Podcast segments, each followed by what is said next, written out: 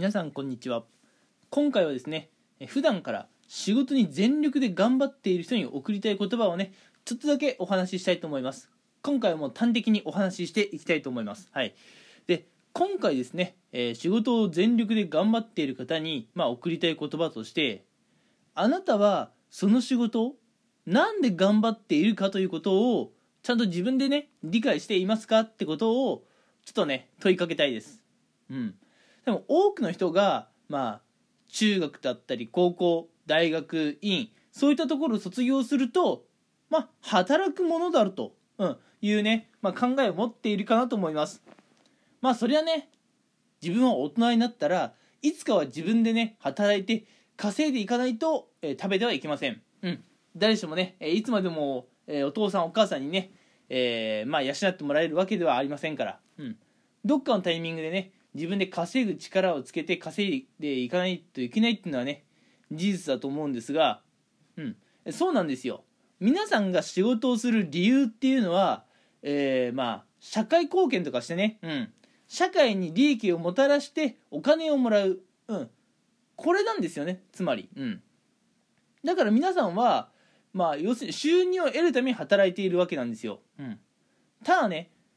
毎日毎日全力で仕事に取り組んでいるとこのね、うん、本来の目的を忘れてしまっている社会人がちょっと多いんじゃないかなと思います。うん。特にね、これも日本人の良くないところですよ。海外の人はね、この辺のね、目的と手段っていうのはちゃんと分かってると思います。うん。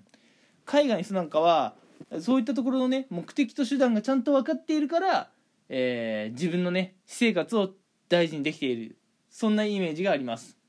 うん。じゃあ日本人は自分の私生活を大事にできていないのかって言われるとねちょっとそんな気がします。うん、これどういうことかっていうと海外の人は仕事と自分のプライベートの両立がねちゃんとできてると思うんですよ。うんまあ、それに対して日本人っていうのは海外の人と比較した際にさほど、うん、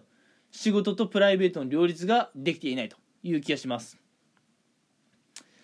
海外の人はね自分が楽しい生活を送りたいけどやっぱり生活するためにはお金がある程度必要だからじゃあ収入はね、まあ、得るための方法を考えなきゃいけない、うん、でも収入とか得たらね、うん、その、まあ、お金を使って遊ぶこともねちゃんと考えなきゃいけないってことを海外の人は分かっています。日本人は、うん、自分がね飯を食っていくために働く、うん、っていうことがね本来の目的であるはずなのにいつの日かね会社の言うことを聞くのが自分の目的だと勘違いしてしまって、うん。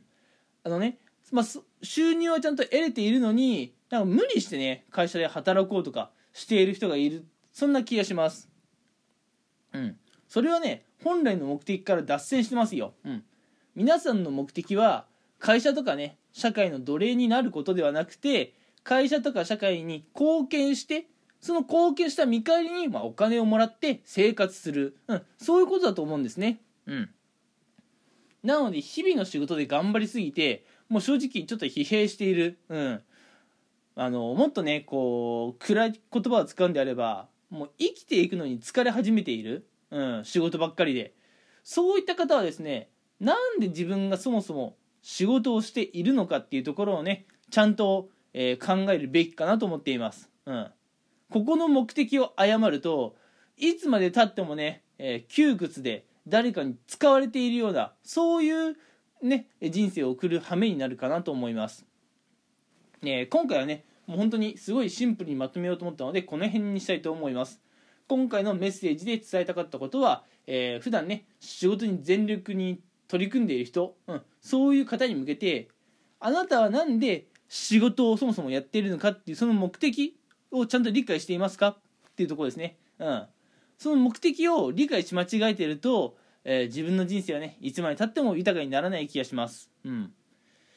えー、まあ、皆さんとね、僕との間にね、意見の違いがあったらちょっと話は変わっちゃうんですけれども、僕が思う仕事をする目的っていうのは、うん、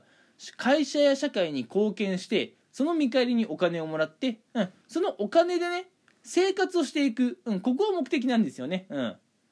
社会とか会社の奴隷になることが僕の目的ではないんですよ。それは皆さんも同じだと思います、うん、なので、うん、あのー、残業ね、60時間80時間100時間とかそれって本当にちょっと必要なのかなとか思っちゃいますし、うん。えー、会社のね言いなりになることだけが、えー、あなたのねやるべきことではないというふうにも思います。はい。ではね今回はこの辺にねしておこうかなと思います。それでは皆さん、え、今日も一日頑張っていきましょう。聞いてくれてありがとうございました。